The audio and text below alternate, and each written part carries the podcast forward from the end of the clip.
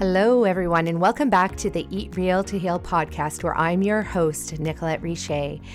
And on today's show, we have Marni Wasserman here to share with you how she's able to manage her Hashimoto's and her thyroiditis all through diet and other stress shifting tools. Now, Marni is an incredible human being who is giving back to the community through her Ultimate Health podcast, through the books that she's written. She's written two incredible books that everybody needs to get their hands on. One is called Plant Based Diet for Dummies, and the other is Fermenting for Dummies. So, if you don't know anything about the art of fermentation or what it means to change your lifestyle over to a plant based diet to be able to manage your chronic illnesses, is you need to get to Marni Wasserman's website and look at all the beautiful tools and the resources that she has. Now, Marni is a nutritionist and a chef. I love that she's a chef because I've never been trained as a chef, and even though we have all of our green mustache restaurants, uh, I'm not someone who knows or really cares to pair flavors together for food or really cares about presentation because at the end of the day, I care about eating nutrient dense, plant based whole foods for my health, for the health of the planet, for the health of animals, and you know, to protect the soil, and so many reasons. So I'm not a foodie, but Marni is a foodie. So if you are a foodie as well, definitely get a hold of all the recipes that she shares with you on her website because you can prepare not only delicious, nutritious meals, but gorgeous looking meals as well. And we all know that we also eat with our eyes. Now, the other way that I mentioned that Marni is giving back to the world this incredible knowledge about plant plant based living is through her podcast that she also hosts with her partner, Dr. Jesse Chappus. I hope I'm saying his name right. And that's the Ultimate Health podcast. So definitely listen to that because she's had incredible guests on her show. Now, before we dive into this show with Marni, where she's going to teach you so many tools and tricks for how to make this lifestyle shift. I also want to share with you that if you have a chronic disease or cancer, or you're battling any type of illness where you have not been able to manage it, to reverse it, to treat it, or when the drugs and the surgery, um, the meds are not working, just know that there are alternative solutions. And when I say alternative, I don't mean wacky or wild solutions. I'm talking about real, tried and tested solutions, solutions that have been put through the strict scientific medicine protocols that have been published in medical journals. And those alternative um, modalities um, unfortunately haven't been reviewed and researched by the medical community. So, when I say review and researched, I mean that the medical doctors who go through medical training, they simply just were not presented with the scientific data that's in the medical community that some scientists and researchers have access to, but the medical students do not get access to because the curriculum is chosen and designed for them and it's based on a model of diagnosis and treatment. And often the treatment involves pharmaceutical medications and surgery. So, when I say alternative, it's important that we develop a new worldview and a new paradigm around what that means. So it's just alternative to the existing tools that the medical system has right now. So, one of the ways that we do that is through food. Food has the power to reverse chronic disease because we're dealing with restoring the nutrient deficiencies in the body, which then triggers the body to manage the environmental toxins uh, that build up in our body on a day to day basis. So, if you want to learn more about that, definitely go to Amazon or any bookstore and you can get a copy of our book that was published last year in October that has been a number one new release on Amazon. So get that book. It's $29 or $24 and it can change your life. We've had people who've read the book, who've had endometriosis, who've had fibromyalgia, who've had migraines, who've had all sorts of chronic degenerative diseases. And just by reading that one book and adopting the principles that we teach in that book, they've been able to reverse their symptoms of their chronic disease. And eliminate their chronic pain, the fatigue, regain their energy, get off medications, be able to cancel surgery. So we have tons of healing hero stories. So learn about this, incorporate it into your family's life, into your life, and you will change your life for the better. In addition to chatting about the book, uh, that's easy for you to access, also check out our new website, nicolettericher.com. So that's Nicolette Richer, and Richer is spelled R I C H E R, like richer, as in richer health. And check out our website for all the tools and resources that we provide as well. And on that, you'll be able to access all of our past podcast shows. You'll be able to learn about our upcoming, upcoming corporate program that we're going to be delivering in the fall of 2019. We're so excited to launch that. You can get connected to our retreats that we have at our Nutrition and Detox Wellness Center in Pemberton, British Columbia, and so much more. But without further ado, I am so excited to mel- welcome Marni Wasserman onto the show. So let's begin. If you've enjoyed this podcast, please share it with others who need to know this life saving information. Don't just keep it to yourselves. And also let us know what you think. Chatting with you soon. Enjoy.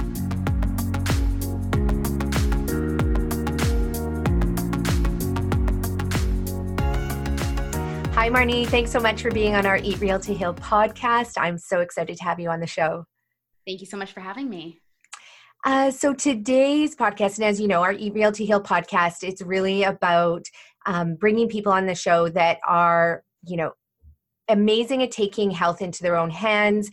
Um, often they've been diagnosed with a chronic condition, and as is the case for yourself. So I want to definitely jump into what it looked like to start having symptoms of Hashimoto's and thyroiditis, and then um, how you started navigating the medical system as well to get diagnosed, because I know it's not always easy being diagnosed with an illness, and then how you ended up taking health into your own hands, which is why we have you on the show.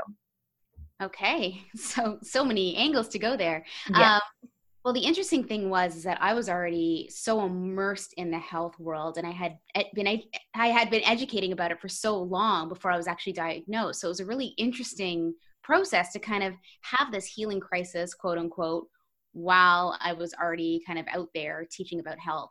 So I was vegetarian, teaching cooking classes, doing my thing for many years, feeling great because when I transitioned to being vegetarian, I thought that that was the ultimate way of eating and I felt so good on it.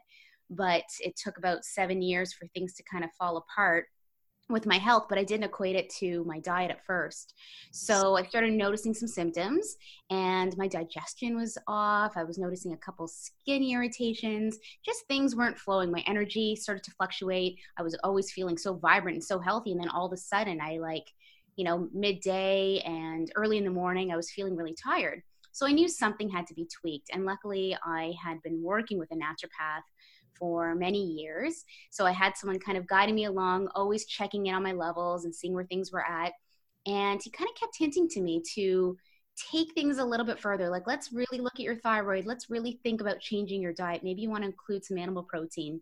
And I kind of pushed it aside for quite a few years before I really started to notice the symptoms kind of taking over. So, and just to jump in there, the naturopath was saying, let's include animal protein. Mm-hmm. Now, was he going off of, you know, any diagnostic tools that you had done saying that your constitution or your genetics needed animal protein, or was he just feeling, or she just feeling? He was feeling just he was seeing undigested food particles in my body and in my blood and he was seeing that i had been vegetarian for so many years that something had to change. He felt like he had the supplements down. He had me on the right protocol. So like what else can we shift? It's got to be your diet. So it was kind of his intuition but it wasn't mine at the time i was like there's no way i'm a very healthy vegetarian i've got this diet thing down i had written a book about it like i was making the case for eating this way. Okay, and so I got to jump in there as well. So I love how you said you're a very healthy vegetarian. And the reason I bring this up and I needed to stop you there is because I have so many clients who come to me and they say, "Oh, I eat so healthy." So whether they're vegan, plant-based, whole food, or you know, they eat meat or they eat whatever. And it's interesting because all of our appointments are done in my clients' homes so that I can open up their cupboards and take a look and see um, what foods that they're eating. So, when can you define what a healthy vegetarian is for people? Because we're in this world now where there's all these labels and i don't even use the word vegetarian or vegan anymore because you can drink whiskey and do heroin and eat potato chips and pasta every day and still be considered vegan um, and you know now we have vegan wine so you can be a vegan wine alcoholic if you wanted to um, you know just because we have these labels so if you can just help people understand what kind of vegetarian you were going into your illness for sure so because I was teaching cooking classes and I have a background in nutrition, I was very versed on eating lots of vegetables. So that was the core of my diet. It was always very veggie based. It wasn't very grain or refined carbohydrate base, which a lot of vegetarians might be doing. So I was eating a ton of veggies, good healthy fats, and my whole grains were typically coming from if I was eating gluten containing ones, which was in the early days, it was things like spelt and kamut, it was the ancient grains. And then as I started to transition over the years, it was the gluten free ones like quinoa and amaranth. Um, and then I was eating lots of root vegetables, uh, a little bit of tempeh, the odd bit of tofu. Like soy again was not the base of my diet, so which which can be a problem for a lot of vegetarians too, is eating way too much processed soy. So I was consuming tempeh, beans cooked from scratch. So that that's my definition. Okay, so that's that's a really yeah, I would classify that as being a healthy vegetarian. So that's awesome. And would you say the ratio of your grains to your vegetables were they like 50 50, 80 20? What where, where were those? Um, I would say my grains was it was always a portion of my plate. So it was a smaller portion. So the vegetables always dominated. I would say three quarters of my plate was always root veg and green veg and colorful veg, yeah. and then a small bit of the protein and a small bit of grain. Okay, awesome. That's amazing. Um, thanks for clarifying that for me because I know that it's probably one of the questions we'd get back is, you know, well, what kind of vegetarian was she? Now, the other part, just to jump in because I don't want to lose it, is the supplements so when you and going back to also some of the testing you had with your naturopath as well so with the supplements um, were you taking like a whole schwack of them a mix of herbs and other things minerals vitamins or you know were they pretty specific at that time um so this is yeah pre hashimoto's this is this is just me being healthy and keeping in check with my body so it was a lot of adrenal focused um, it wasn't thyroid focused at the time so it was stress adrenal and yeah, just general multivitamin. But yeah, it was kind of a, a mixture. I can't even think back to that far, but I was always on a probiotic. I was always on some kind of either omega supplement, whether it was, I don't think I was taking fish at the time. I was kind of anti any supplement that contained any animal product um, and digestive enzymes, things like that. So was, okay. Yeah. Yeah. Okay, yeah, awesome. So it's just it's nice to paint the picture for people so they understand because you were doing some really good work there, right? Like to stay healthy and vibrant. And um, and can I ask, were you taking B twelve at the time? I was. I was taking it in a sublingual form. Okay, and yeah, and the reason I ask about that again too is that I don't know if you follow Dr. Terry Wahls' work mm-hmm. who had multiple sclerosis. Yeah, and she attributed her decline in health to the fact that she hadn't taken B12 for 20 years while she was a vegetarian, and it's such an important nutrient for people to take. So yeah, just trying to again um, paint that picture. That's awesome. Okay, so let's continue because I want to hear this story. So here you are. Your doctor says, um, you know what? We should introduce some animal protein. And then what did you do at that point? So I take some time to let that marinate because I really couldn't fathom that my diet needed to be shifted at all. And then over the next year or so, I started digging a bit deeper on my own on my health. So I started reading books. I was listening to guests on my podcast, the Ultimate Health Podcast, with people who had similar stories to me where they were sharing they were vegan, vegetarian, raw, whatever it was for a number of years. And they had challenges with their health and some of the same symptoms that I was having. And then I started learning about thyroid health and learning about Hashimoto's. So I started connecting dots because for the longest time I thought I just had a candida issue. Like I was like, okay, my gut's off, I'm itchy, like it's gotta be candida. But when I started really honing in and thinking about, you know, all the patterns and then previous things that had happened in my life, because with Hashimoto's and a lot of thyroid conditions, well, any autoimmune condition, it's so many variable factors that can lead to that. So I started connecting the dots and I had this requisition from my medical doctor at the time because I, I did check in with an MD every once in a while, and especially for blood work. So I had this requisition that was sitting on my desk for many months, and it had my thyroid panel. But it had everything but the antibodies. And I had just learned and understood about antibodies. And this was two or three years ago. I knew about them, but I didn't really know, I didn't really pay attention to antibodies the way that I did at this point when I thought, okay, I gotta look at this deeper. So I called up my doctor and I said, I have this requisition from, you know, a year ago. I'm ready to go take, get it fulfilled, but can you please add my thyroid antibodies onto this and, and make it a full panel? And she said, no. So I was really, you know, unsure. I'm like, why can't you do this for me? I'm just making a request. I've got to get this done, and I really want to see where my thyroid's at. And she died. She denied me again. So it was really interesting. And at that time, I had moved from Toronto, where I was living, to where I'm living now in Windsor. So I wasn't in immediate contact with her, but I had started to see a new naturopath. I didn't have a new MD yet. that was to be determined later. I had a new naturopath that was able to put those tests on that requisition for me, which isn't the most legit way to do things. But again, I was fighting for my health. I needed to find out these levels because I had an inkling that I had Hashimoto's based on what I was learning. So she was able to do that. I went, got the blood work done, and there it was. My antibodies were high, and uh, and of course the doctor got the results because she was still on there. So she called me up. She's like, I don't understand. How did this happen? Anyways, that blew over. But I, I was very disappointed that, you know, she wasn't able to do that. And there it was in front of me, finally a diagnosis and some answers to what was going on for me. And I was able to, able to really start integrating all the things that I was already starting slowly. So between that time that naturopath had told me to change my diet and then slowly over time i started to think about including eggs. I may have included fish by that point. So it was a very slow transition. When i got the diagnosis i was like everything i'm doing makes sense. Grains need to come out. The animal protein has to be upped. I need to keep the fats a priority and keep the veggies that i'm eating a priority so it was just confirmation that i was on the right track and and the eating of the whole foods that i was doing was going to start to help the process of healing Awesome. So the part that really stands out for me about that story is the fact that so I'm curious what that doc original doctor who said no to doing the antibodies test when she received the results. So did she just say, "Hey, how did you get these tests done?" or was she actually really fascinated by the fact that your antibodies showed up high?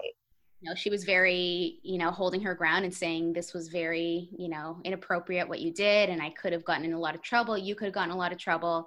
And then I kind of said to her, well, what do you have to say for the fact that what I said is true? I had an inkling that I was, you know, needing to check my antibodies because I thought they were high, and she had nothing to say to that. She was like, we could have just taken care of this with Synthroid, and was kind of giving me, you know, her her scripted answer. So I parted ways with her at that point.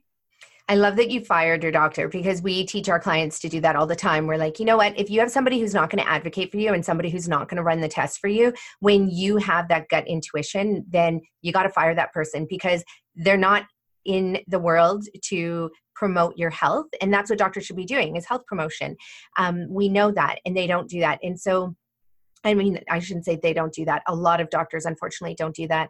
And we just went through, um, actually, two weeks ago, a very similar situation um, that affected our whole family, in fact. And um, we were in Africa in November and we actually contracted bilharzia, but we didn't know for the last six months until these parasites, which is the second deadliest parasite next to malaria.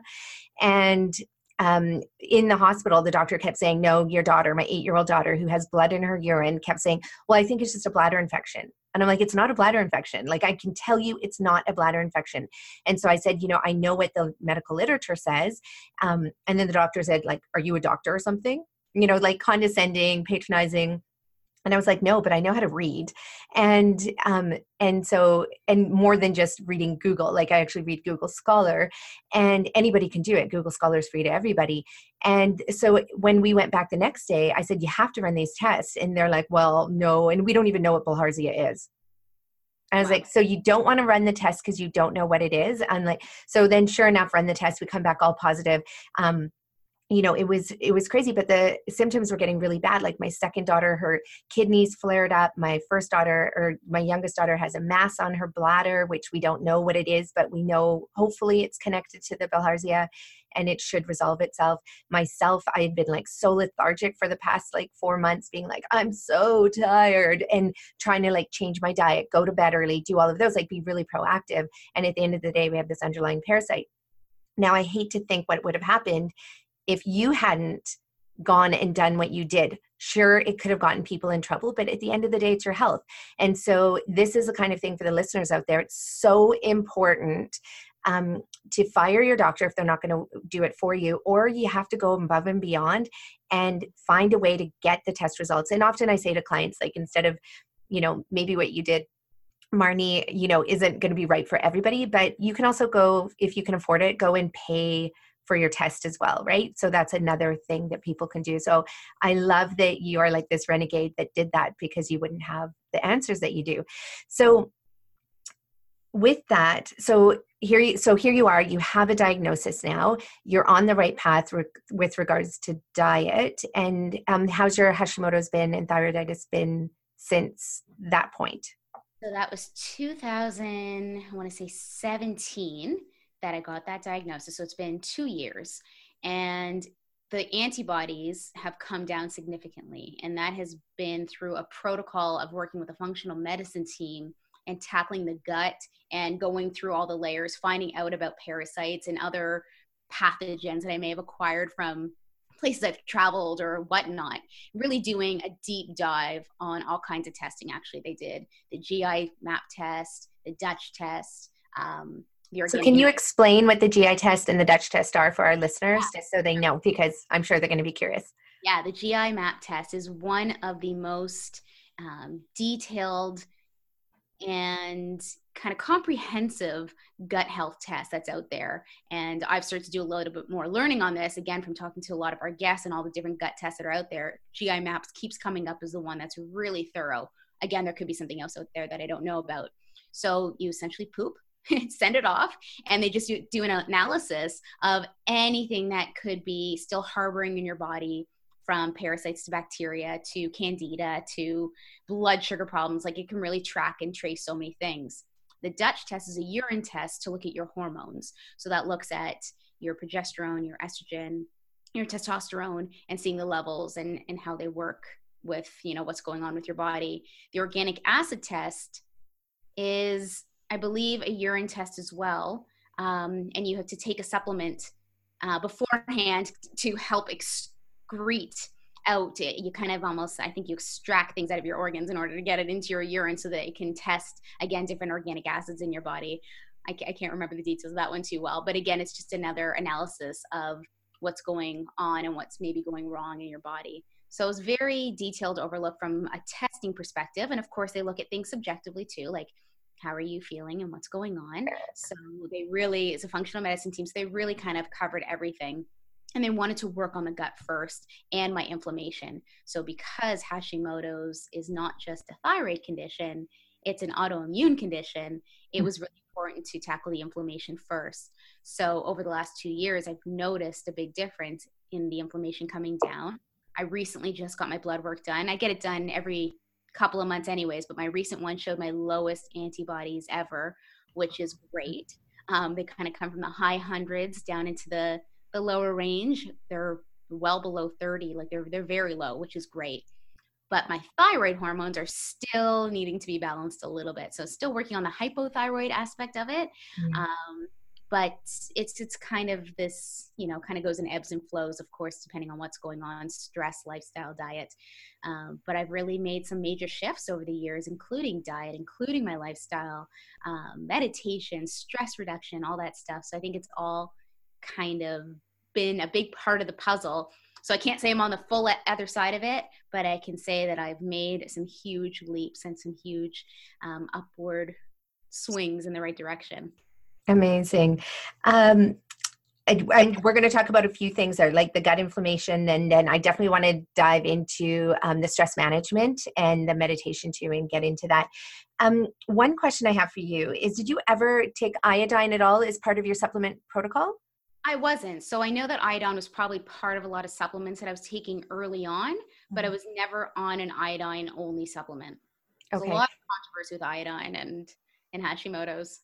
Yeah, so it's an interesting one with the iodine. The thing that, um, and we can chat about this after the show too. So when I work with my clients that have Hashimoto's, I mean, one of the things, the tests that they get, and in fact, most of my clients don't even bother getting the test now because 95% of the population is deficient in iodine.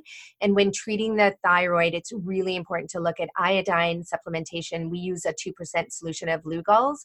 And on the therapy I teach, we actually take 18 drops a day of it, um, which to any regular person might seem like astounding because the bottle says take one drop daily, but you have to use it therapeutically to be able to rebuild the thyroid, which is why I've had clients before with thyroiditis and Hashimoto's and tons of thyroid um, diseases, even to the point where they've needed to um, have their thyroid taken out and have radiation. Um, and and it's been amazing. So it's something we can definitely chat about afterwards. But for our listeners out there, if you want to get an iodine saturation test, you get you buy the kit online and it comes from a medical doctor. Um, we can put the link in the show notes. And then what you do is you urinate into this big orange plastic bottle for 24 hours. Um, in the morning before you start, you have to take iodine pills. And what they want to see is if you're excreting any iodine in your urine. If you're not, then what it means is that your body's taking it up and it absolutely needs it. If you excrete it, it can mean two things. It can mean your body's highly toxic with bromine, fluorine, and chlorine. And so they're sitting in the receptor sites of the iodine doing damage, and they're not making room for the iodine, or it can mean you are saturated in iodine and you're fine. But 95% of people who get that test test um, deficient in iodine, and that was hundred years ago that Dr. Max Gerson, I teach the Gerson therapy, um, realized the definite need for iodine for the reversal of cancer and all types of chronic diseases. But um, yeah, Marni, if you want to chat about that afterwards, we can definitely do that. So the second thing I want to know, and from the gut inflammation side, and um, and as well as Dr. Zach Bush talks about this a lot, that when we have leaky gut or it's actually tight gap junctions that are loose now and they're letting um, particles and proteins through into the bloodstream. Um, were you eating organic food? I was you were eating all organic food at this time. Okay, so I just needed to clarify that because I know Dr. Zach Bush said that when he gets people onto a whole foods plant based diet, 30% of them will do worse, 30% of them will stay the same, and 30% of them will get better. But once he switched all of his patients' food over to organic, then he saw the majority of people healing. Yeah, it's always yeah. been part of my standard of eating. Every cooking class that I taught was organic produce as close to you know as much as possible. Maybe one zucchini if i couldn't get any you know it's called for in a recipe but 100% i've always adhered to that. It's it's one of my values. So amazing. Yes. amazing. Um and your values around organic is that health related planetary is it the whole shebang? Yeah it's just my whole evolution into health and wellness has just been out of a love for eating well and always making a better choice. So it's kind of gone from like the fitness realm of like um, where I was eating low calorie and high protein and thinking that was healthy to you know adopting more organic um, eating to and grain free. Like it's just been this beautiful quote unquote organic evolution over the years. So it's a little bit of everything. Yeah, awesome. And I love that point you just made too because a lot of people they're like how am i going to learn all of this? And you have to know that it takes time. It is an evolution. It's like you watch one documentary you read one book you hear one podcast like your amazing podcast for example marni and you know you get a little bit of information and then you try something and then the more you learn you realize there's so much more to learn and then you try more things and more things until you settle on something that really works for you and the other thing is we're aging. So what works for us when we're 20 is different when we're 30 and different when we're 40 and so on and so on. So um, yeah, it definitely is an evolution for sure. Now, with the gut um, health, how's your gut health now? Like, is it something you feel or is it something that just really shows up in the test results? Yeah, it's both. I think that my digestion has really changed over the years, uh, especially when I took out grains there was an immediate relief of symptoms, gas, bloating. Like I had no idea. I thought, you know, it wasn't bad. I didn't think it was bad, but when you go from a little bit to nothing, you're like, wow. So taking out the grains really changed the game for my lower gut and how I was feeling day to day. Um, and then in terms of digestion overall, luckily I've always been regular, so that hasn't changed. Still regular, but I've noticed that I have. We're going to get detailed here. Yeah, let's do it. Let's talk poop more um, less undigested food in in my poop. So it's a lot cleaner and a lot more full and really just healthy. So i can feel that difference too. That's awesome. And it's so important for people to talk about their bowel movements, to talk about their urine, to talk about all of these things because, you know, what goes in is, you know, one part, but what comes out is just as important as what goes in, would you say? For sure for sure. so we have to get comfortable talking about this. So one of our students in our nutrition and detox program, she when she first started the program, she's like, uh, my supplements came out whole, like fully whole, undigested. Body couldn't even break it down. And then a few weeks later, now her body's breaking down like absolutely everything. She's not seeing potato skins in her. Um, in her you know bowel movements and um, in her stool so anyway people you got to get comfortable talking about that stuff if you're at my house for dinner you can guarantee poop will come up at the table at least one not that we're serving it but it'll come up in our conversation um, my kids are super comfortable with it too so, um, with your inflammatory markers, um, you're getting the inflammation. It's not just you saying, I feel inflamed, it's actually diagnostic results showing that. Mm-hmm. Yeah. So, you know, when it was first showing up, I would say I was feeling that. I was kind of feeling hot under my skin. I was feeling puffy. I had itchy patches. So there were, you know, actual signs and symptoms show me that. And then with my antibodies being so high, that made sense. And then also with my digestion being off, like there's all kinds of things pointing to that to show that, you know, things are in kind of a an inflamed and not balanced place. So now I find that there has been a decrease in those symptoms for sure overall from my body to my gut to my skin. A lot of things have changed. So, and again, taking things like turmeric and all the supplements I've been taking over the years, my diet being highly anti-inflammatory, and then living an anti-inflammatory living an anti-inflammatory lifestyle has really helped that. Awesome. So before we jump in, I want you to describe what an anti-inflammatory lifestyle looks like. But before we get into, can you, um, you're uh, you're paleo now, correct? Yeah. If we're gonna yeah. give it a word, it's paleo. Yeah, of course. So. Yes. okay, so awesome. So, and I just want to understand more because I think when paleo first came out um, as being a concept and a term, even though people say it's been around forever, which we kind of now know that it's that science is a little bit off but with um, so now there's been different versions of paleo just like there's different versions of ketogenic. So can you describe what your diet looks like now? Yeah. So first and foremost the grains are out which means i have made root vegetables more of a priority even though they were already in there but things like sweet potatoes squash especially in season uh, carrots, beets, all that, and then upping my green veggies even more. Like I was already having big salads and lots of sides. Like now it's just even bigger and even more because it's just filling up that spot on the plate. Um, the animal protein varies from things like wild salmon, organic chicken, typically dark meat now, which at one point I didn't think I would ever consume dark meat. I was all about the chicken breast until I learned better and learned about the difference between, you know, dark meat and light meat. Um, red meat came in in that gradual transition as I was going from eggs to fish to chicken to red meat. But the interesting thing about red meat for me was that I hadn't had it since I was 13 years old. So I tested the waters of vegetarianism early on for a couple of years, and red meat had come out at that point. So the conversation with myself to bring red meat back in was a tough one, but now it is part of my diet, a very small part, a couple times a month, if that. But okay. uh, yeah i just i don't crave it that often but now it's like this this like supplement to my diet. Like i know i'm getting this good quality nutrition and now that we've learned how to cook it properly and have some fun with it or if someone else is making it i tend to like it a lot better especially with red meat um, it, it, that's a part of the diet as well. And then lots of fat. So avocado coconut uh, olive oil avocado oil um, what else? Nuts and seeds so lots of different good healthy fats, nut butters I love as well. Fruit, I do have fruit, berries, a little bit of banana. Um, yeah, so that's that's my diet. I don't consume dairy except for the odd time I'll have a little bit of sheep, um, buffalo or goat once in a while. Okay. Dairy, yeah, it's through kefir or through a cheese or whatever it is, but I'd say that's again a couple times a month, if that. Um, so that's yeah, that's where dairy comes in, and that's about and chocolate lots of chocolate. That, that's a food category to me. So I love that.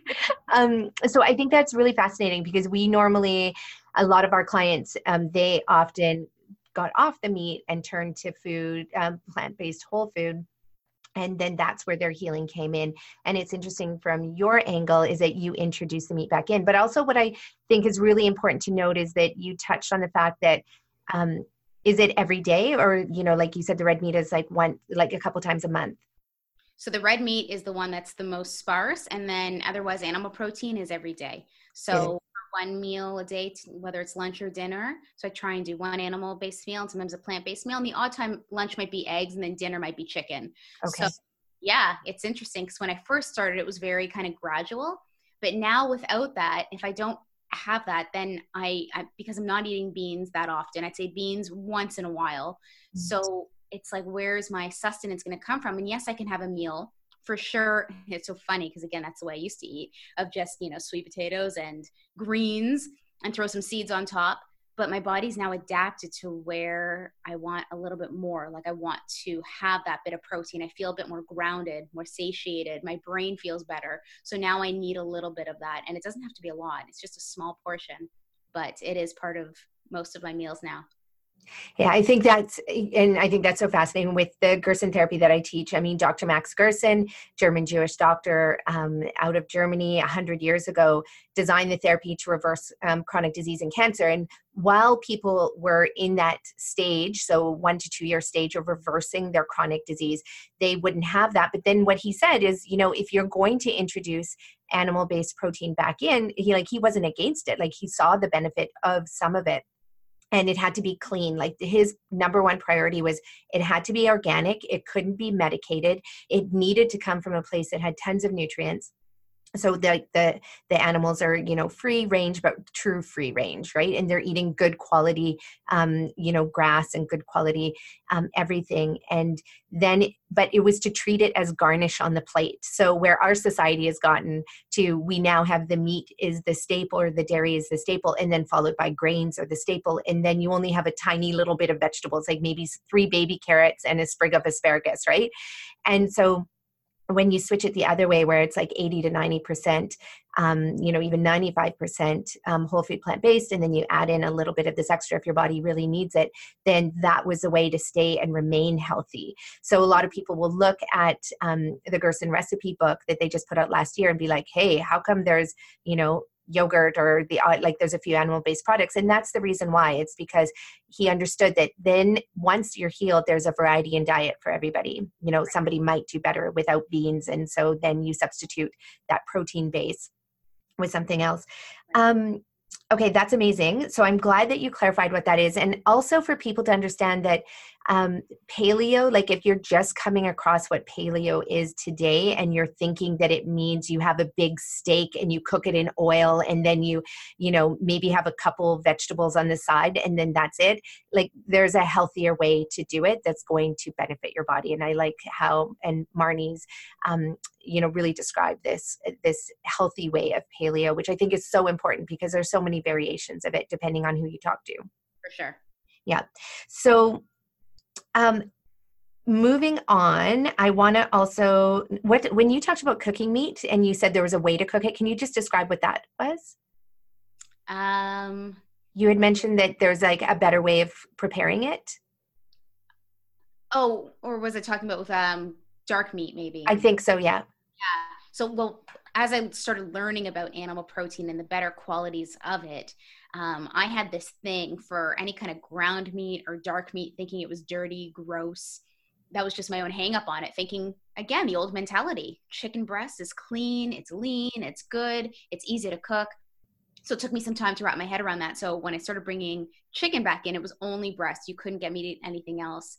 So, as people like Terry Wahls, who was on the podcast, and other people who've taught me about you know the quality animal protein and even going as far as the organ meats which i haven't been ready for yet i can appreciate them i just haven't gotten my head around consuming them yet but going kind of deeper with with those meats and going darker is that's where you're getting a lot of the nutrients the muscle meats just don't have it mm-hmm. so again when I my whole reason for eating meat is not out of I broke down. wasn't out of a craving. It wasn't out of like giving in or giving up.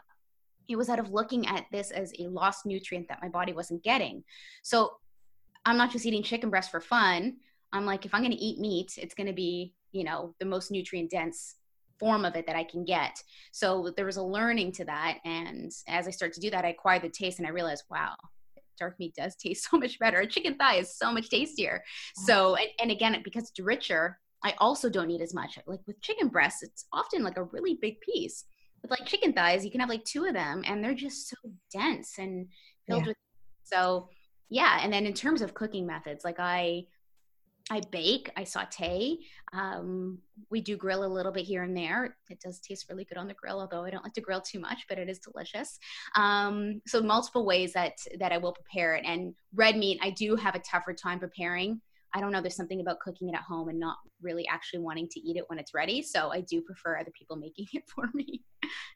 Awesome, awesome. And for someone who is vegan and you know they're either environmentally vegan or ethically or healthy vegan, um, did you come across any um, alternatives for them? For we get asked all the time.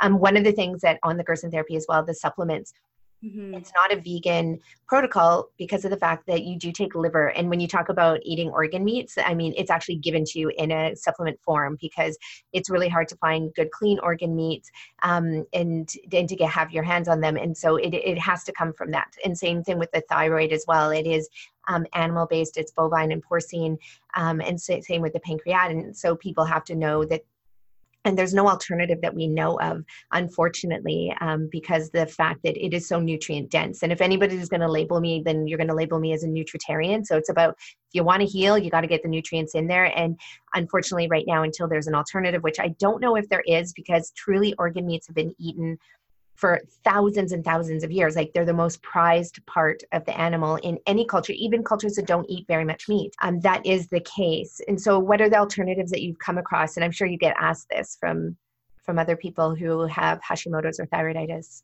Yeah, well, just a comment on the liver pills. That's the form of liver that I have been taking. There is some liver caps that my husband and I do get once in a while, so I know at least I'm getting that in. Yeah. Alternatives, yeah, a tough one. You know, if someone's vegan and they're not willing to have any kind of animal protein, that's really tough. You really have to, you know, see where you can get the supplements and the nutrient dense foods from your diet from fats and other quality proteins, which is hard because I don't recommend a lot of soy but if someone's vegetarian and willing to have a little bit of animal protein, um, I say if you can for sure get your eggs or egg yolks in, or if you're willing, and I know this is a tough one because if you're vegetarian, you're choosing just to eat eggs and not meat.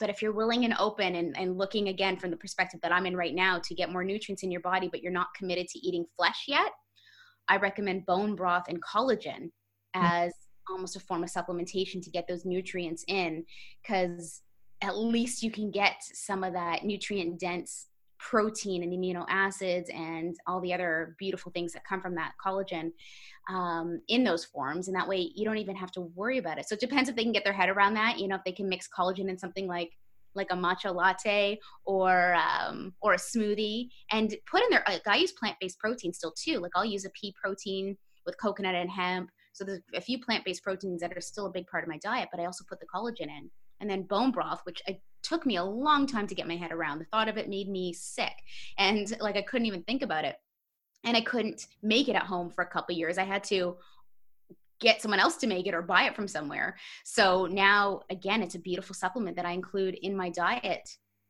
most days of the week, and now I make you know my own regularly. So Awesome. Awesome. Thanks for sharing that because I know that um, there's definitely going to be people who have questions around that um, as well. So, you and your partner are both, uh, do you both eat the same? Are you on the same program? We do eat the same, yeah. When I we first met, he was vegetarian as well, and that was his choice. But he also knew that that's what I was looking for in a partner, so he, um, you know, kept that a priority for him at the time. And then over the years, we kind of transitioned together. As I was starting to think about changing my diet, he was already ready, so we do eat the same, and I do do most of the cooking, so it kind of comes with the territory. Yeah, awesome. It's always so helpful to have um, both partners involved and on the same page. I know a lot of my clients, there's one who's ready, another one who isn't. And so there's often battles that go on. And, you know, usually what I say to people, I'm like, hey, you know what, just try it for your partner. Like, just give it a go for three, four weeks and see how you like it. And in fact, that just happened to one of my students. Her husband was like, fine, I'll eat it. And at the end, he was eating all this food and he's like you know i have lots more energy. I feel really great. I don't have the slump. He and he's like but you know what? I'm i don't i'm not ready to give up like that super tasty you know food that i've grown up with. And so and which is fine. And so my advice is usually just like do it for yourself and eat make the food cook it. Um, if you're the only one cooking then too bad for your partner. They're going to be eating it. Don't go and make a second meal because at the end of the day what you're doing is ultimately healthy and if it's healthy for you then it's healthy for the entire family um, so you don't have to be making separate meals. Would you agree? I totally agree even for kids too and i don't i don't have any yet but i've got intentions of how i want to raise them myself and, and things that i want to do that i've seen through my cooking classes over the years and friends of mine and different partners um, that i've worked with and seeing just how they've raised their kids.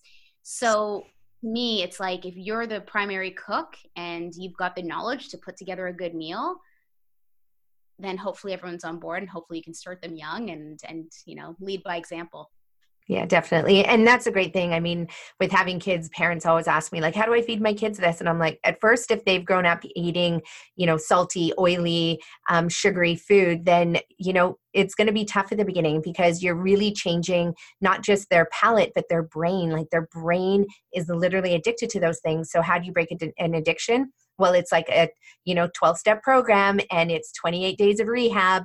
And so for 28 days you keep putting that food on the table and they're going to eventually come and eat it because most people unless they have like a really severe mental health issue they're not going to starve themselves.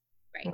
And so those kids will eventually come around and start eating it and they'll be like hmm, broccoli. And then all of a sudden they're fighting for broccoli on the table. So you know just keep putting it out there and um, and you're eventually going to win with those competing foods for sure for sure.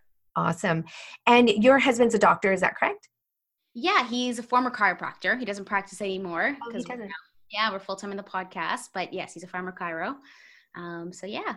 Oh, awesome! That's amazing. And um, as a chiro, it's interesting. My husband's uh, sister is a chiropractor as well, and I have an amazing chiropractor in Vancouver. And um, and I was just saying to him the other day, I'm like, oh, I feel like I always come to see you, and he's like, are you kidding me? And so in 22 years, I've seen him 13 times. And which is like nothing but he's so great at being able to align my skeleton to um, you know allow that full body communication to happen and so i mean it's so wonderful he's not the chiropract- type of chiropractor where he's like you know come back three times a week for the next 10 years um, so but I love chiropractic care, but I love what he said as well. And even what my husband's sister said is that when you eat this way, when you have an anti-inflammatory diet um, they're like don't tell too many people about this because we'd be out of work. Yeah. Right?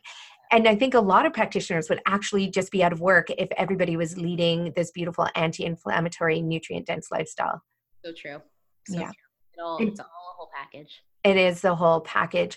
Um, and with chiropractic care, because I just want to touch on that because we build, we teach our clients how to build out a whole health team, which means you have a team of people that you know represent all the different modalities of healing. So you'd have a gynecologist and an endocrinologist but you'd also have an rmt and a chiropractor and a physio and you need to know when to go to see these people.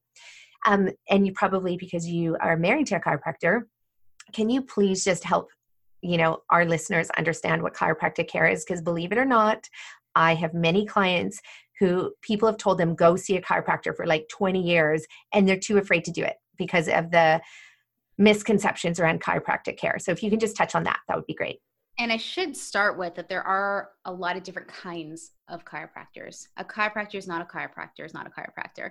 Um, and Jess would be the first one to tell you that, and which is part of why he left the industry too, is because there are so many practicing in a way that he just couldn't align with, no pun intended. So he was more the holistic type that could sit down with someone for a half an hour, not five minutes, which again, a lot of people do, and really find out what's going on with them and their body and not just crack them, but do some deep muscle work and active release um, in, in different pressure points. So he really worked with the person and really helped uh, the whole body system but they were part of the experience. So like with active release, you're pushing on a point and they're raising their arm and doing it. So he like they could be guided through it. Where sometimes some chiropractors will just you're talking to them, then all of a sudden they're like just grab you and like crack, and you don't even know what just happened. So th- there is so many different types who practice it, and you know I've learned a lot about chiropractic just through him and just seeing, you know, through his eyes, like what he experienced. So depending on what's going on with the body, you know, some chiropractors believe that a chiropractor can fix everything. Like if you've got any kind of inflammation going on or digestion or whatever, because your your spine and your nervous system's connected to everything, that one adjustment will fix everything, which could be true. Again, I again I can't comment too much on this, but from Jesse's philosophy, you know, he he thinks kind of what we're talking about here. There's so many things that go into it. And if you're eating the right way and living the right way, and yeah, you still have pain because maybe you had an injury or you're sleeping the wrong way, a chiropractor can be a helpful tool to help ease that relief and lower the inflammation in a targeted spot. So it really it really depends on who you go and see, I think. Yeah, awesome. And, and I love that you touch on that because of the fact that it's exactly the same way for every single person in every profession. You can hire an electrician and they're the worst electrician on the planet, and you can hire another one who's the best electrician. You know, one can burn your house down and one can, you know, keep you energy efficient with low energy bills for the rest of your life. Like it really just depends on who you go see. So I think we're often too quick to judge um, instead of realizing that just like you fired your doctor, Marni, um, you know, you can fire your any healthcare practitioner until you find one that actually works. But people are so quick to write like the entire profession off as though every single person was trained in the same place and everybody just has one universal brain that they're thinking from. Whereas, you know, if you have somebody like Jesse, you know, who thinks critically and like you mentioned, looks at the body from a whole body perspective, then life is golden. Then you're going to have somebody who's probably like on your team. Um, and that's the same way as a nutritionist. I mean a lot of nutritionists out there are just like stay away from dairy stay away from meat and take these supplements and i'm like really is it digestive enzymes for everyone is going to heal everybody or should we look at things uh, you know a little bit more holistically as well so yeah that's a really good point that you made um, so let's talk about your podcast sure yeah. So, what made you want to start your podcast? I'm so curious.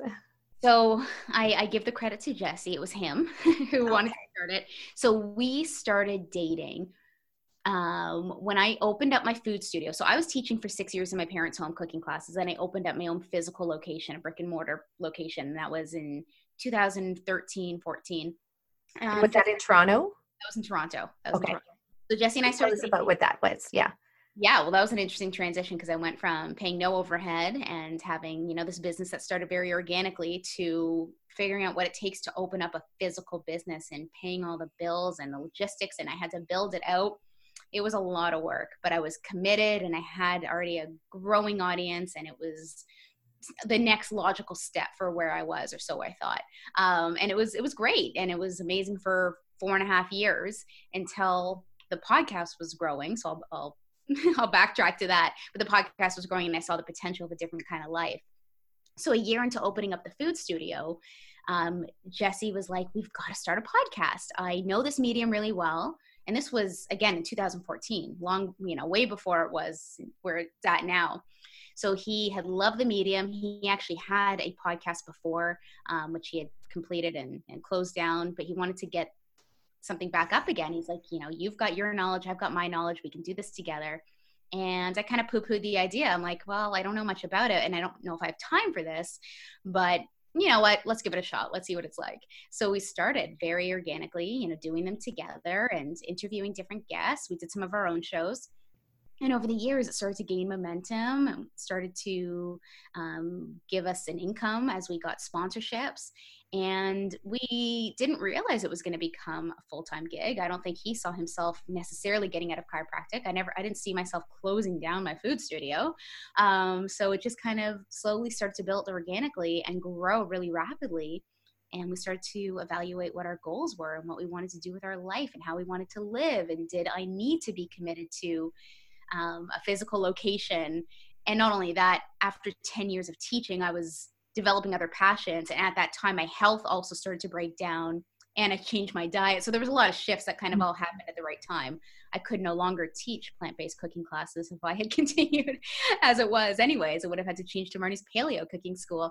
So it was all very uh, synchronistic or serendipitous, however you want to put it. So the timing was right, and we decided to just put all our eggs in the podcast basket. And over the last couple of years and we've been now living in windsor two years where i'm now in it full time jesse's been in it full time for about three years and this is our baby. So it's called the Ultimate Health Podcast, and it covers a lot of topics under the umbrella of health from mindset to fitness to nutrition to goal setting to yoga, meditation, all of that. And we, we do interview quite a few different guests, and we just have this awesome conversation about health and wellness, and we really leave our listeners with the opportunity to take away what's going to work for them because we do not have an angle of, awesome. of what we're trying to promote. Although when we started the podcast, we were vegetarian. So we were interviewing a lot of people in the plant-based space.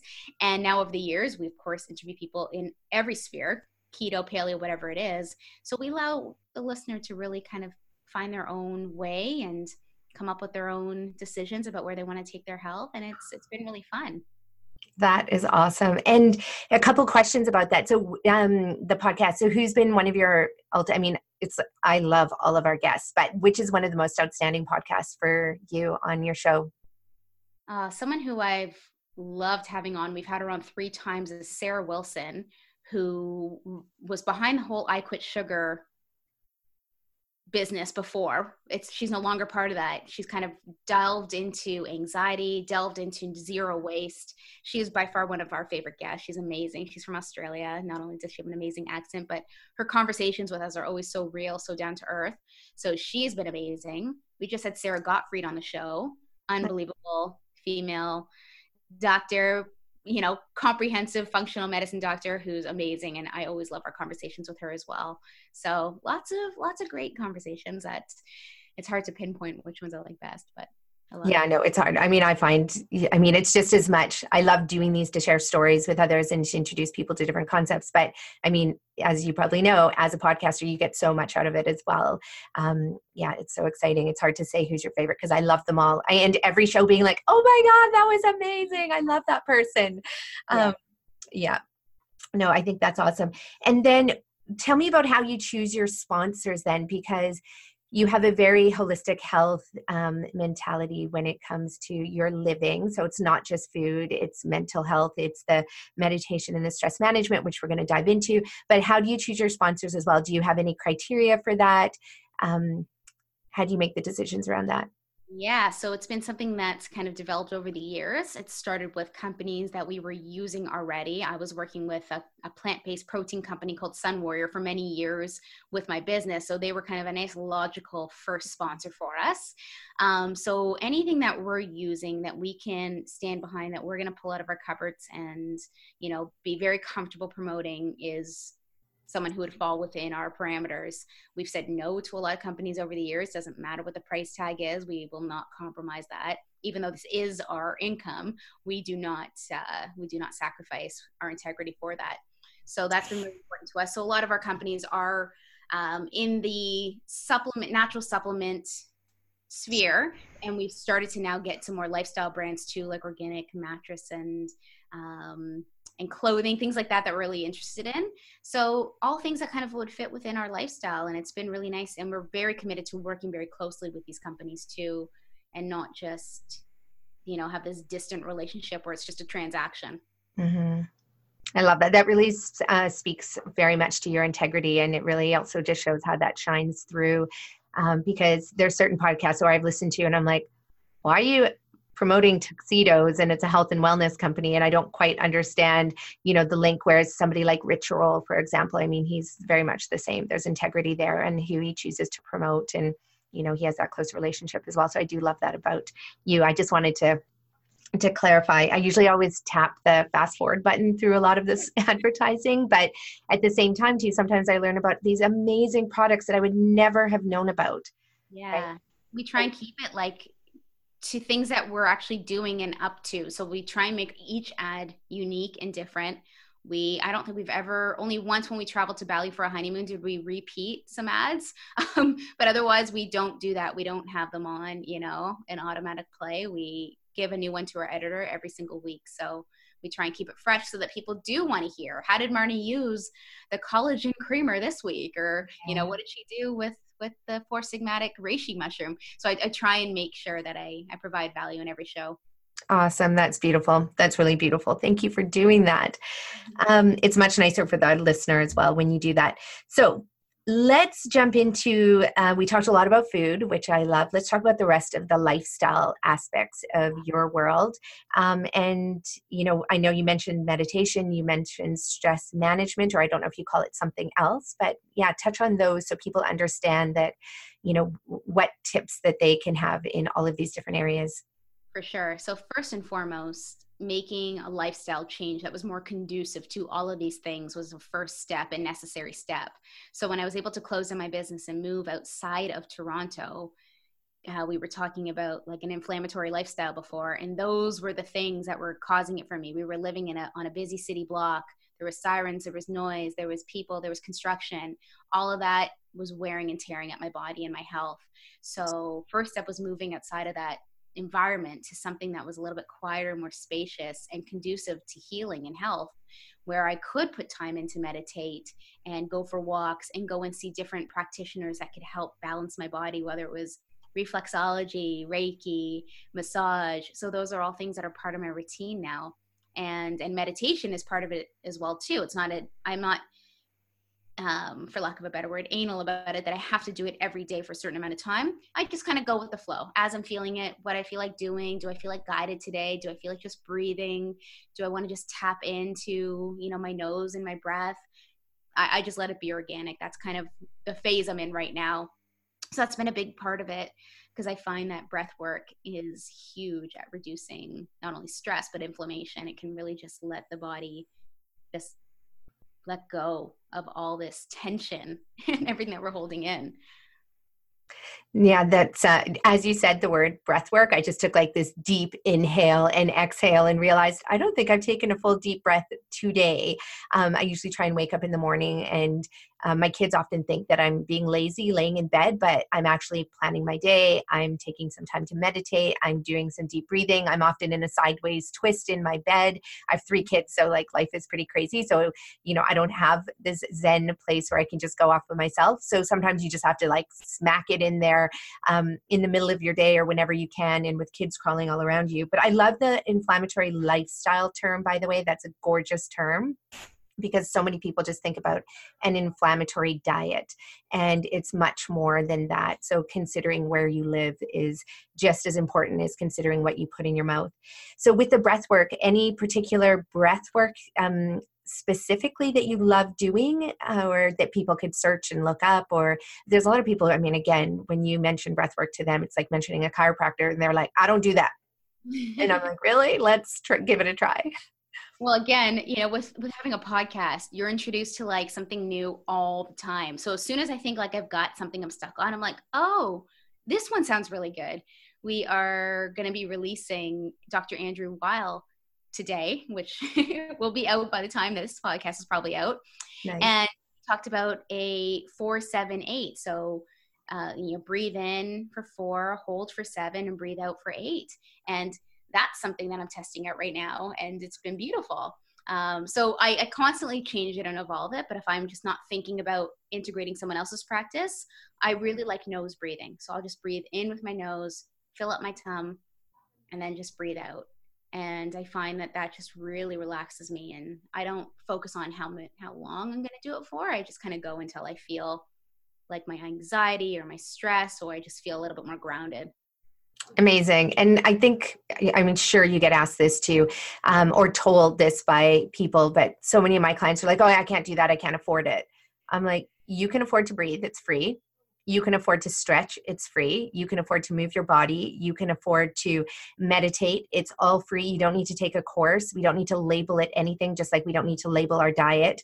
And when we remove all the labels then it means like yeah you may not be doing vipassana meditation or you may not be doing a you know buddhist style meditation or any other type. Like you can just call it your own thing and just call it sitting down and being mindful or sit down and breathe. Um, so yeah definitely love that. I think that's going to be helpful for a lot of people who think that there's a price tag attached to health in general when there's, yeah. You know, most of the best things are free. They're all the lowest hanging fruits. It's hydrating, it's eating good food. Yes, you have to buy the food, but it's it's breathing, it's going for a walk in nature, it's playing with your dog. You know it's it's sleeping in a little bit longer like whatever it is for you it's it's all free and it's all helpful. And that's been a big part of my healing process is just slowing down mm-hmm. and and doing things that are just more nurturing to my body and to my soul yeah, that's awesome. And with the stress management, um, is that the breathing and the meditation, or and going out for a walk in nature, or do you have uh, other stress management tools? Like, what do you do when you're super anxious and have a lot going on and deadlines and all of that? I I like to journal as well. Um, so I have a gratitude journal, and I also just have my spew journal. I just like write things down and get my my thoughts out on paper. So that's that's something else I'll do. Um, in the moment, if there's something happening in the moment, it's something I still need to work on, like my kind of reactivity to things and getting caught up in the moment. Breath is probably the first thing I go to, or just removing myself from the situation. So yeah, probably going for a walk is what I would do, or go to my dog. My dog is just instant stress relief because it's like I can't be angry around her, and she's just too cute, too cuddly. So awesome. that's, that's always good. Yeah, no, dogs are incredible. Definitely, I we have two, so I'd have to say a lot of work, but it's the good kind of work. It's actually the work that we need more of in our life. So that you know getting up and going for the walk and being outside in the rain, in the snow, in the heat, and like absolutely everywhere. When it's hot, you can go to the river and lake with them and expose yourself to water. When it's cold, you know, you can move your body faster outside through the snow. And um, we had a lot of snow out here, just like you do as well, I imagine. And so, yeah, I think the dog is one of the healthiest. Um, have you ever had, I want to call him Pete. His name's Pete, the guy. Oh my gosh he, he's somebody you need to have on your podcast. So I'm going to definitely send you his information. I'll ask one of my staff, but he, the doctor actually prescribed him a dog. Hmm. Said, go get a dog. And he was overweight. He, um, his health was so poor. He had diabetes, heart disease, everything. And the, and the doc said, get a dog. And he's like, what? Are you crazy? A dog? Like, that's the last thing I need. So he went and got this dog. And this dog was overweight and had all these health issues. And um, they started walking together. And over the next few months, he ended up losing something like a hundred and something pounds. And he's free of diabetes, free of heart disease. He now works for PCRM, um, the Physicians Committee for Responsible Medicine with Neal Barnard, for those um, who don't know what PCRM is. But what's so cool about his story is that his ex girlfriend from high school, I think, reached out to him. And I believe she was quite overweight and unhealthy as well. So she started walking with him and his dog and then they ended up falling in love she got super healthy and fit they got married it's just like such a beautiful story so I'll get his name because he's been wow. featured on the PCRM website. I think he'd be um, somebody amazing to have on your podcast. We're going to try and get him on ours as well. That's amazing. Yeah, which is very cool. Um, I love all of these tools that you've given our listeners. And for everybody who's listening, I know that um, it's, it's not easy, right, to get started and where do you think your energy came from to i mean i know that you say you were already studying as a nutritionist you were already in that space but you know what advice do you have for people who you know might be exhausted because they have hashimoto's or thyroiditis or any other disease and they uh, don't have all of this information? Like how would you coach them or advise them to you know get started in trying to find those solutions Right. Well, everyone wants to feel well at the end of the day, right? You know, what's what's the way out? Do you want to keep still feeling terrible because you're too tired to go and fix things or do you want to be the best mom, wife, friend, teacher, whatever you're doing and show up? The challenge is a lot of people feel like it's going to take a long time and sometimes it does. Um, people want to feel better tomorrow, me included. I get it but you have to start slowly and you have to find that that why and that reason that's going to keep you going because you do want to get out of bed every day feel energized go to the bathroom okay and be able to digest your food. These are all things we deserve. So i think i think it's it is about starting slowly and taking those baby steps as cliche as that sounds but it's true you know find the thing or the way of eating or the new recipe to try that is easy and attainable? Like what can you do today or tomorrow that works well and seems to suit you right now? I can't even tell you how many things i had heard about early in my healing that sounded great but i was just not ready for it. I'm like that sounds good but i'm not willing to go and do that yet. I'm not willing to do saunas regularly or whatever it is. That just sounded like a third or fourth step. So you got to really honor where you're at and what is available to you and and try and get a support system in place too so you have people that can be on board with you. So whether it's a partner or a friend or a parent or a child that can that can be there and cheer you on along the way. Amazing. Do you remember what your why was throughout um, all of this? yeah well i had a few because i was an educator and i was so public about how i was you know already sharing my knowledge I felt like you know there was there was this commitment to not only my audience but of course to me first and foremost but like to to show that there is a different way. And especially because I had promoted the message of plant based for so long and I could and I was able to make a shift and show people that it's okay to make a shift for the sake of your health not because this is something I said um, and this is the only way it is. So I was very committed to making sure that that I was always authentic and very real with my messaging and you know of course first and foremost is that i just wanted to feel good. I wanted to be able to wake up and, and feel refreshed and feel vibrant. And you know those are part of my daily affirmations. I want to always feel good in my skin and feel like i have the energy to do the things that i want to do every day. So being able to do that and then being able to share that through whatever i'm doing through the podcast or my social media or the people that i'm interacting with in the community going to do a talk it's all got to be part of that and i want to i want to live everything that i talk about yeah i love that and it is one of the fears that i have and i mean i shouldn't I mean, it is a fear. It's a concern. It's one of those things that I'm like, okay, I teach people how to reverse their disease. And, you know, I'm 44 years old. Uh, I, you know, work myself uh, pretty hard. Um, I love my work and I love my kids. So I'm a, you know, a hardcore mother and a hardcore entrepreneur and you know your body can only take so much. So every once in a while i'm like oh my gosh. You know what happens and my fear is not that I, I will get sick actually. It's how the public will perceive the fact that i got sick. And will they say well then that diet like for you it might be well then a paleo diet's not the way to go because she got sick or a vegetarian diet's not the way to go because she got sick or gerson therapy obviously doesn't work because you know nicolette got sick. Mm-hmm. and my so it's not even that i'm going to get sick it's that they'll just completely brush it off because I hear that all the time when somebody gets cancer, when somebody gets a crime, they're like, but they grew their own garden. You know? And I'm like, so you're not going to grow a garden? Like, you're not going to even attempt to live a healthy, robust, fulfilled, nutrient dense lifestyle just because people get sick. And people do get sick. And there's lots of reasons why people get sick. So, um, when you did get sick, how did you communicate that to your your followers and your listeners and your students? Yeah, it started with the transition in my diet because that was the big thing, especially because people were coming to me for cooking classes and for nutrition. That was kind of the the preliminary steps I took was showing people on Instagram that I am now cooking eggs. I am now, you know, eating chicken and fish. So it, it took, I think, through blog posts and through Instagram posts, I started to share that message. And there was a little bit of lashback. There was a little bit of disappointment and um, you know people confused as to why would you do that? This is you know i became vegan because of you and you know a lot of pointing fingers.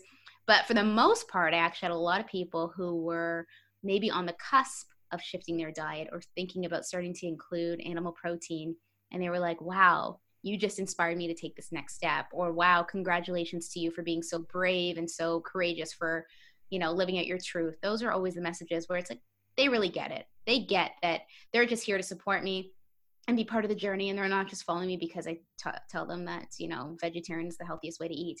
So it was really important to me to see that and there was a lot of fear initially to to disclose that to my audience. But over time as you start to just become comfortable with yourself and really authentic i don't even care. Still to this day i know when i post chicken on my instagram i'll get a whole bunch of unfollowers. Like you know if if that's your if that's your thing then you know I, I, can't worry about that. Yeah. But um, with my diagnosis um, that's been kind of more gradual process over the years as i've started to kind of share that through mostly my my blog as well and through instagram and it's brought out a whole community of people who again how many women have hashimoto's and have thyroid issues and it even prompted me and a colleague of mine over the last two years we've we've run three rounds of a course called healing and dealing with hashimoto's where it's two nutritionists who have hashimoto's who have figured a lot of stuff out along the way. We don't have all the answers. We don't claim to be we're going to cure your Hashimoto's. We're like, we are healing and dealing with it, heal and deal with us. And we're going to give you a lot of stuff that we've been finding. And so we've done that a couple times. We're probably going to do another one in the fall. And it's been really helpful and supportive, even to me, like just to have other people come forward and share their story. So there's just, there is just this unbelievable community of, of women some men but mostly women who who are dealing with this and want that support and want some handholding because they are tired of going in and out of the medical system or they don't know which naturopath or functional medicine doctor to go to. And we're not trying to be that for those people. We help to guide them and tell them what to look for. To narrow it down you still need to go see someone who can do that lab work.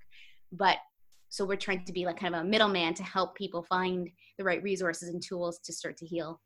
Yeah no that's amazing. And what's the name of that program called healing and dealing with Hashimoto's. Oh, awesome. And they can find that on your website? They can email me about it and then we have a waiting list for our next one. So it's not there's not an active registration okay. page yet, but yeah, totally okay. you can email me you can be on a waiting list. Awesome. So if anybody out there is dealing with Hashimoto's um, or thyroid thyroid issues as well, or generally Hashimoto's? Thyroid issues as well. Okay, awesome. Then you can reach out to Marni on her podcast or on her website and get on that wait list for sure. Um, I love that you created that because I, and I think for people who are listening, you know, you might come across somebody like Marni or myself um, or anybody else who has a program that they're teaching and you expect it to be the end all be all. It's like this is the definitive answer when at the end it at the end of the day, it's really just part of your healing journey and learning. And everything that you learn, you're going to take some pieces from it and you're going to leave other pieces. Um, and if you find that it works for you, then that's amazing. And if you find that it doesn't work for you, then that's amazing. Then you know you actually have information. Like it's all good information.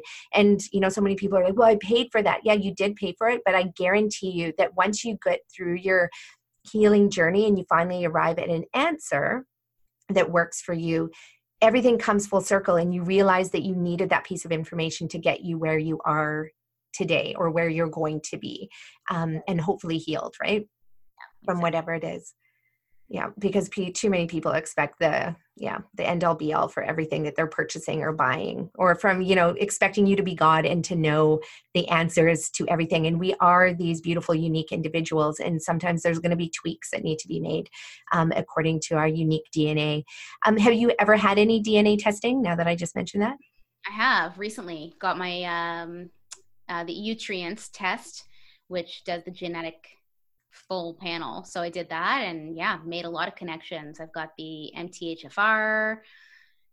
What's that one? The um the MTHFR. It's the one with um how you methylate. So I'm a poor oh. methylator. So it's a very common, it's very commonly associated with Hashimoto's as well. So there's a certain kind of B12 I have to take. Um, there's certain conversions that my body just won't do as efficiently. Right. So yeah, it's really interesting there's certain and even with b vitamins you know there's a certain form i have to take of of b9 that's methylated. Um, yeah so it's, it's interesting but there were so many things that we found out. It was really i love getting all this data. You can't like live by it exactly but it's nice.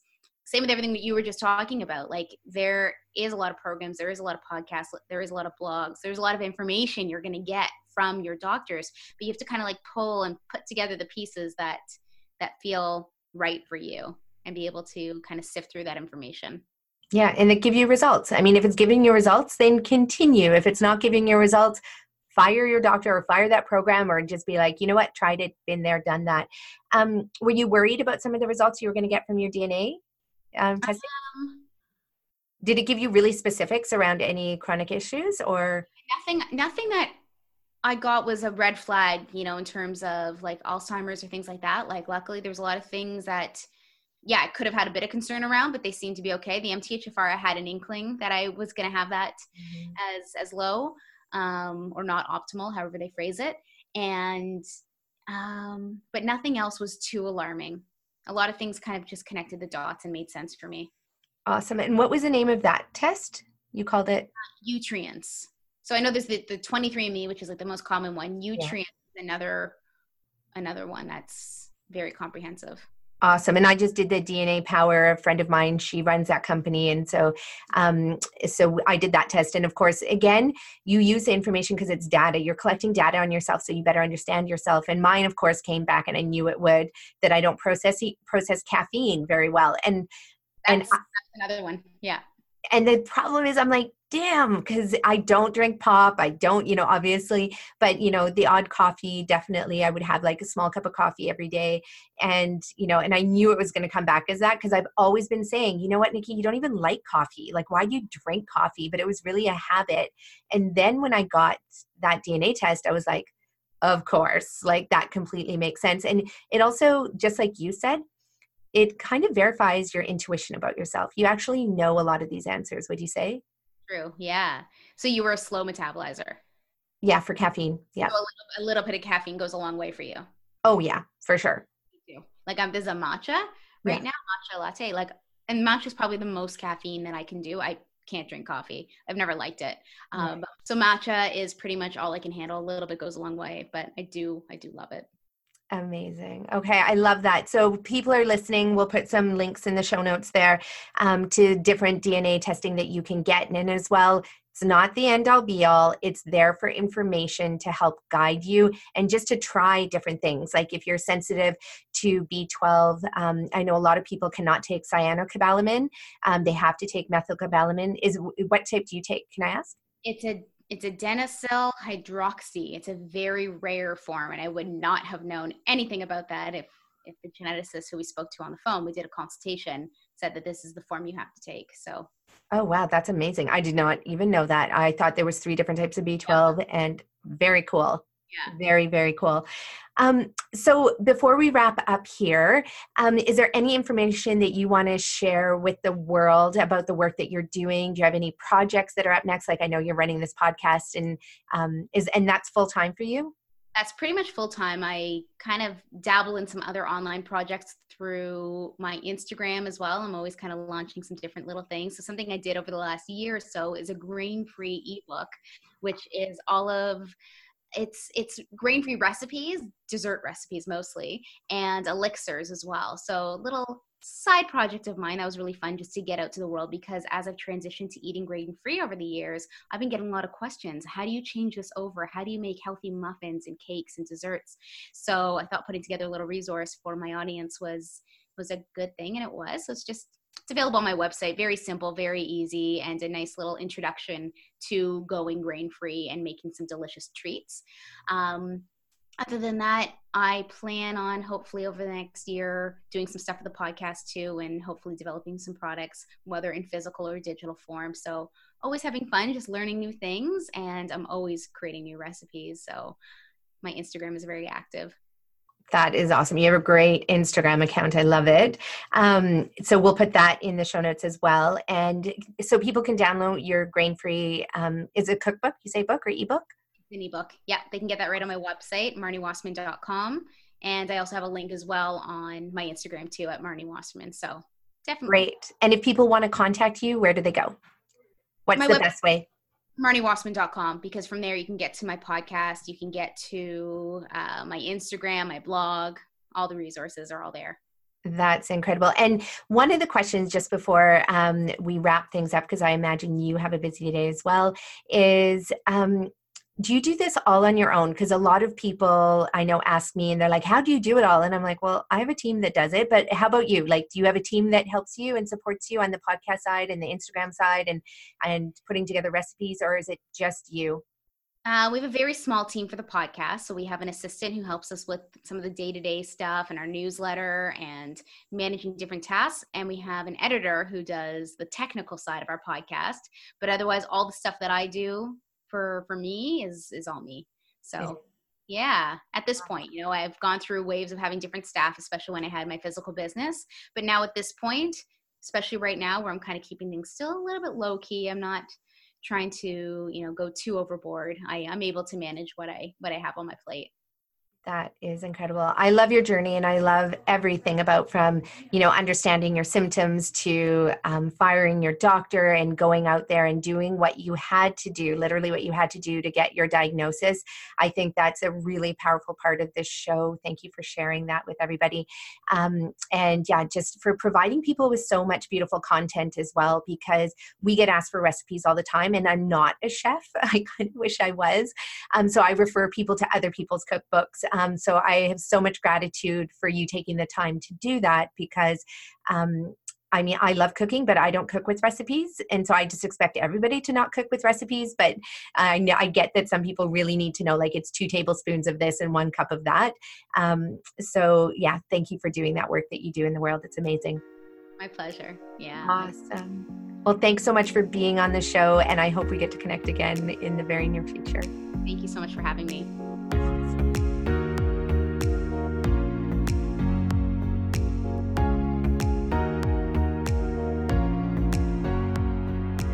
So, how did you enjoy that show with Marni? Please check out her website at marniwasserman.com. That's M A R N I W A S S E R M A N com. Check out our Ultimate Health Podcast. Listen to all of the podcasts that we have up to date and let us know what you think. We want to hear from you. We also want to hear your healing hero stories as well. So if you have made a lifestyle change, and it could be through food or meditation or yoga or exercise or leaving a bad relationship or quitting a job that you just couldn't tolerate anymore. It doesn't matter what it is. We know that you can hear, heal in multiple different ways. So we want to know about your healing hero story and fill out our form online on our website, share your story. We would love to have you on the show and to share your story with others because this is what gives others the power and the motivation and the inspiration to make changes in their life as well. We are an oral society. Stories have been used for thousands and thousands of years to transfer knowledge down from one generation to the next. And we're just using the technology, the art and science of the podcast to be able to continue that oral history and tradition of sharing information that will benefit humanity and that can benefit someone in this world right now please don't be discouraged from sharing your stories. Um, we want to know, and we can let other people decipher. You know, does what you did to heal yourself will it work for them? We don't know, not until they give it a shot, give it a try. At the end of the day, that's all we can do is try because Sometimes when we've hit rock bottom where we've tried everything, I've had so many clients that have spent 20,000 US dollars, $90,000 trying to get to the bottom of their chronic health issue. Pharmaceutical meds are not cheap, even if you have an extended healthcare plan. And so it's always important and almost necessary to look at multiple different ways of healing yourself. In our online course, we talk about building a whole health team and the power that you can develop around you by knowing that there's multiple different types of practitioners out there. Everybody from a chiropractor to a physio to acupuncture to an endocrinologist someone who looks at your hormones uh, a neuroscientist somebody who uh, might even look at your genes. There are so many different types of practitioners. There are herbologists, there are nutritionists, there's orthomolecular practitioners like myself, there are massage therapists. I cannot tell you how many people I meet who've never gone to a massage therapist to even look have their bodies looked at from a muscular system or a skeletal system. So know that our body is one complete whole and we need to look at all aspects of our body from the food that we put on into our body.